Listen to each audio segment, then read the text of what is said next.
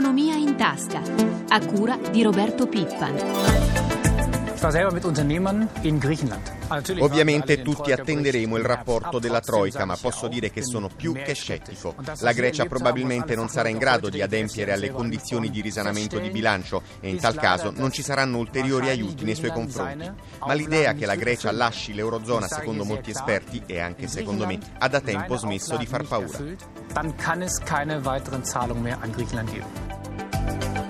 Buongiorno da Luca Patrignani. Il ministro dell'economia tedesco Philipp Rösler, lo avete sentito nella nostra copertina, ieri ha riaperto il fronte più caldo, il primo fronte di questa lunga, infinita crisi del debito. Parliamo del fronte greco. Proprio mentre la situazione della Spagna si aggrava ulteriormente, infatti si torna a parlare di un'uscita di Atene dall'euro.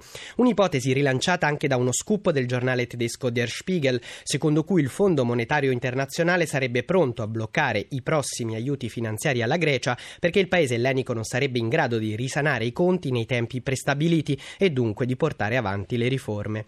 Tutti timori che si trasformano in nuova benzina sul fuoco della crisi, proprio mentre gli occhi di tutti sono puntati sulla riapertura dei mercati europei, dopo lo scorso venerdì nero in borsa, con Milano e Madrid in particolare che avevano perso rispettivamente più del quattro e del cinque per cento. E purtroppo le prime indicazioni che arrivano questa mattina dall'Asia sono tutt'altro che tranquillizzanti, come ci spiega Marzio Quaglino dalla nostra redazione. Redazione di Milano. Buongiorno, in effetti per quello che riguarda la partenza in Asia è stata decisamente negativa, con l'indice Nikkei in calo ora dell'uno virgola trentasei per cento, per l'Hang Seng di Hong Kong la flessione del due virgola quarantuno per cento. Preoccupa naturalmente la situazione in Europa, Spagna e Grecia su tutti, ma ci sono anche timori per quello che riguarda il rallentamento dell'economia cinese e più in generale di quella eh, mondiale. Ma l'indicatore più preoccupante sull'aggravarsi del, dell'aggravarsi della crisi questa mattina è quello dei cambi, con l'euro ai minimi.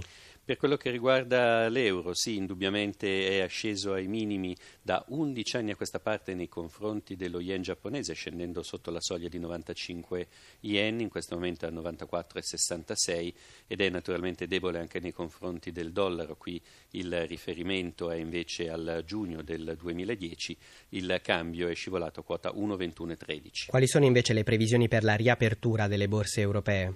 Eh, purtroppo niente di buono, nel senso che i futures sugli indici sono tutti negativi, con una flessione per il momento più accentuata ancora una volta su Milano e su Madrid. Ricordiamo infine da quanto riparte il famigerato spread tra i nostri titoli di Stato e i Bund tedeschi. Eh, la differenza è cinquecento punti base, cioè cinque per cento. Grazie a Marzio Quaglino dalla nostra redazione di Milano per questi aggiornamenti. Io do il buongiorno al nostro prossimo ospite, l'economista, analista finanziario e vice direttore di Banca Acros, Gianluca Verzelli. Buongiorno, grazie per essere con noi. Buongiorno. Allora, alla luce di queste prime indicazioni, dobbiamo aspettarci un nuovo lunedì nero e in prospettiva un nuovo agosto di passione sui mercati?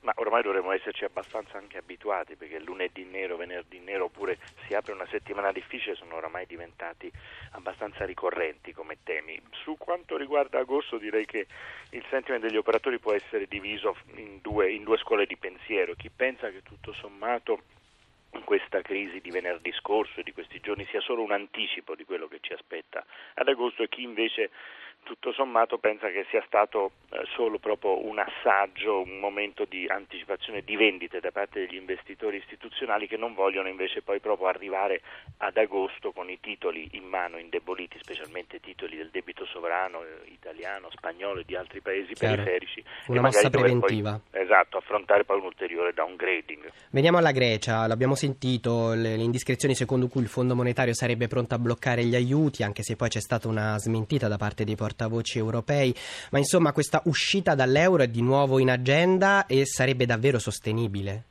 Ma sicuramente più ci si avvicina a questo evento e più ormai i mercati hanno, hanno poco come dire da, da smaltire. I bond greci sono arrivati a delle quotazioni ormai bassissime e è chiaro che ci si è in un certo modo anche preparati psicologicamente anche a questo evento. D'altronde mi sembra che sia evidente che o si rispettano gli impegni presi, e questo non sta succedendo in Grecia, oppure comunque questo scenario comincia a divenire plausibile.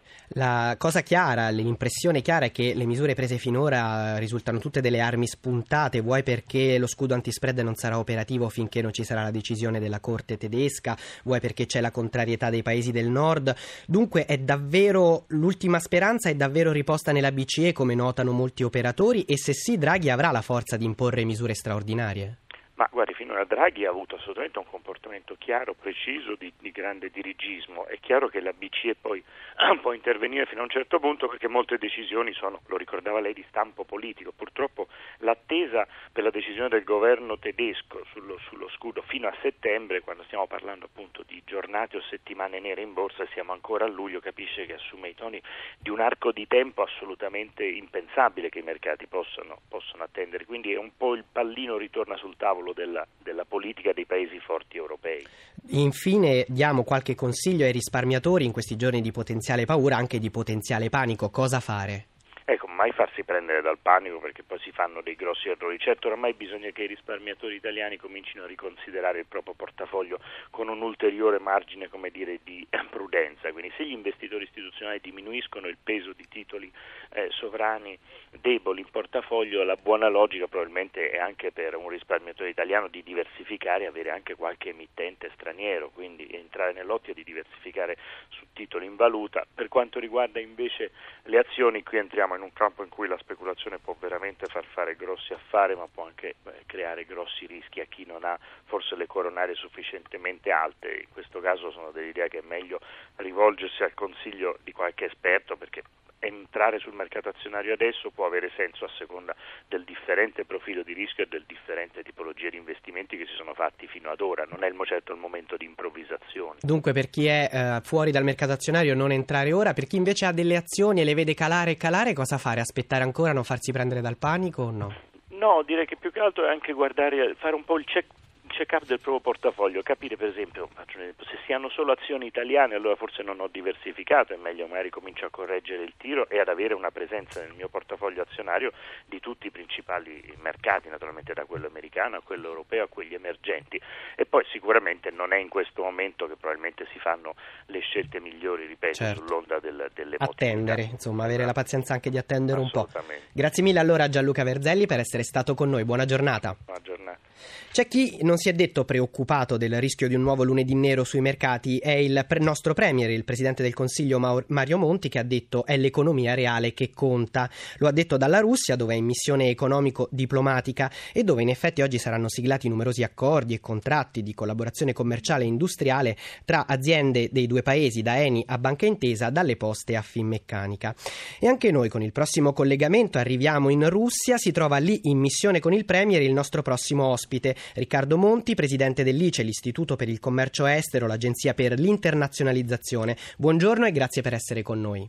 Buongiorno a voi. Quanto sono ampi e profondi i rapporti economici e commerciali tra l'Italia e la Russia? Certamente la storia del rapporto commerciale con la Russia negli ultimi anni è una storia di grande successo. I rapporti sono molto articolati, coprono tantissimi settori e hanno visto una crescita esplosiva negli ultimi anni. Anche nell'ultimo anno il nostro export in Russia è cresciuto a doppia cifra e anche i primi mesi dell'anno abbiamo un importante più sette virgola cinque per cento, primi quattro mesi dell'anno. Quali sono i settori nei quali siamo partiti particolarmente forti sul mercato russo? I settori coinvolti sono un po' tutti i settori tradizionali del Made in Italy, quindi abbiamo la meccanica, abbiamo l'arredamento, abbiamo la moda, abbiamo la filiera agroalimentare. È ovvio che un paese grande e complesso come la Russia è un paese che ha bisogno, per essere presidiato bene, di investimenti, quindi c'è anche una presenza molto radicata nelle nostre aziende in Russia e c'è in generale una grande disponibilità, un grande apprezzamento da parte del consumatore russo per tutto quello che viene dall'Italia. In un'ottica invece di attrazione degli investimenti russi in Italia, qual è la situazione? Ad oggi, per motivi storici, è molto maggiore la presenza di aziende italiane, investimenti italiani in Russia, che non in viceversa, però negli ultimi anni si è visto un risveglio importante di investimenti russi in Italia e devo dire che ultimamente c'è un dato molto interessante che vede un afflusso importante di investimenti russi anche sulla parte immobiliare in Italia, per cui il quarantadue per cento delle abitazioni comprate dai russi fuori dalla Russia sono in Italia, quindi c'è un flusso importante e crescente di investimenti dalla Russia verso l'Italia. Alla luce di questi rapporti economici così stretti, sarà davvero possibile convincere la Russia ad investire di più anche sul nostro debito in un'ottica anticrisi di cui si sta parlando molto in questi giorni. Insomma, convincere Mosca a giocare un ruolo di primo piano nel darci una mano nel risolvere la crisi europea del debito. Non è un mistero che stiamo cercando il più possibile di rassicurare e convincere gli operatori e gli investitori stranieri sulla nostra tenuta sui mercati. Beh sì, la Russia ha una gran parte sui riserve valutarie in euro, quindi guarda con molta attenzione alla crisi dell'euro e quindi farà, credo, molto per aiutare a stabilizzare la situazione. Certamente vedremo nei prossimi dodici ventiquattro mesi ulteriori investimenti anche delle grandi aziende russe in Europa e in Italia in particolare. Grazie mille dunque al presidente dell'I C E Riccardo Monti per essere stato in collegamento con noi dalla Russia. Buona giornata e buona missione, buon lavoro. Buona giornata a voi, grazie. Posto fisso e buste paga, il piatto piange. Alle sette e cinquanta minuti e nove secondi passiamo infatti ai temi del lavoro e delle retribuzioni. Retribuzioni che restano ferme al palo. Secondo i dati della Banca d'Italia, infatti, negli ultimi dieci anni gli stipendi dei lavoratori dipendenti sono aumentati solo in media di ventinove euro e agli operai è andata anche peggio. Fin qui le notizie poco incoraggianti per chi un lavoro ce l'ha.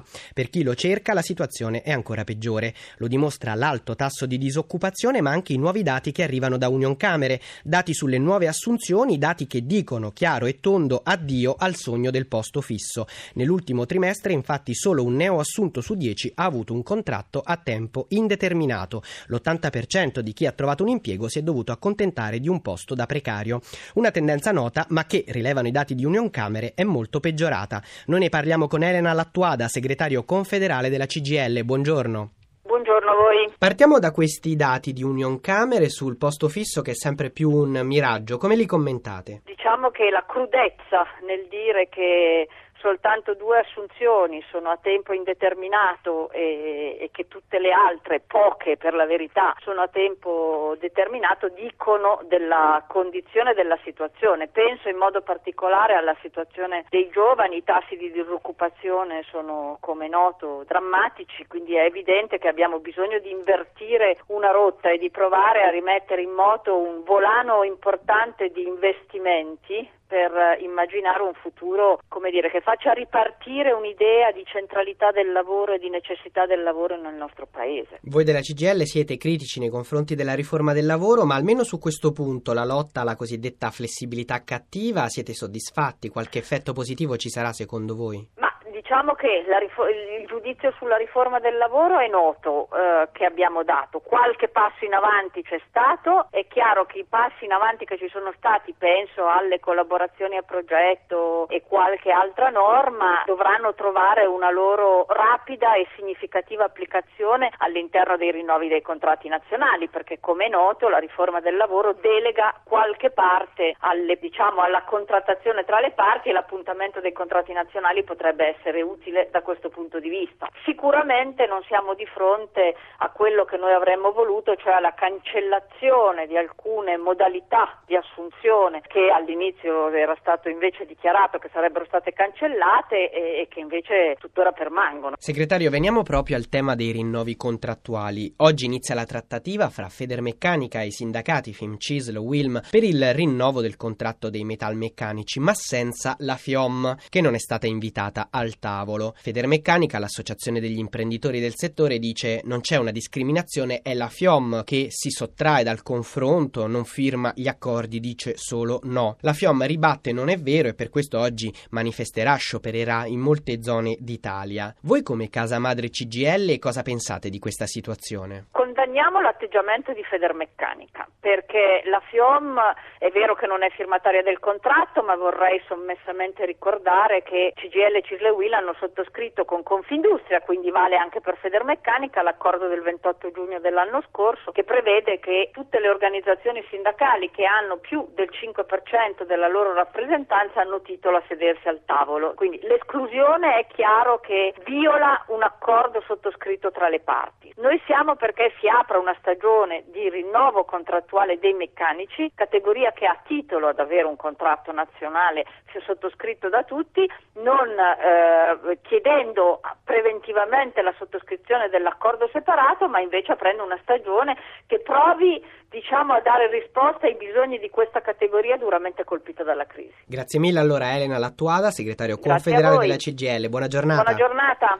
sette e cinquantaquattro minuti e quindici secondi, parliamo di turismo e in particolare turismo enogastronomico con il primo censimento dei prodotti tipici italiani. Il progetto, battezzato Bandiere del Gusto, è stato realizzato dalla Coldiretti. Gabriele Flamma ne ha parlato con il presidente Sergio Marini.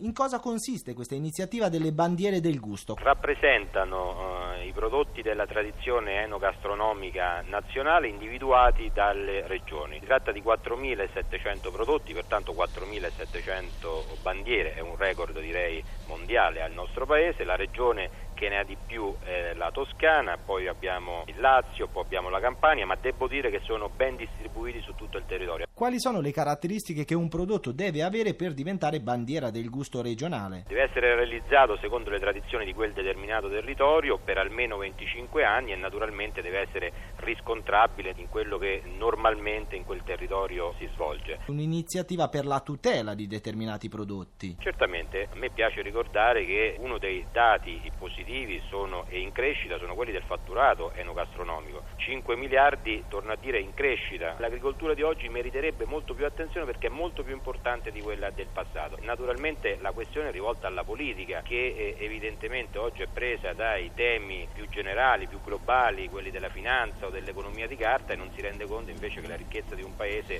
sta nelle cose che ha sempre fatto e fatto bene. È tutto, la pagina economica si chiude qui. A tutti voi l'augurio di un'ottima giornata da Luca Patrignani e grazie a Francesca Librandi per l'assistenza al programma.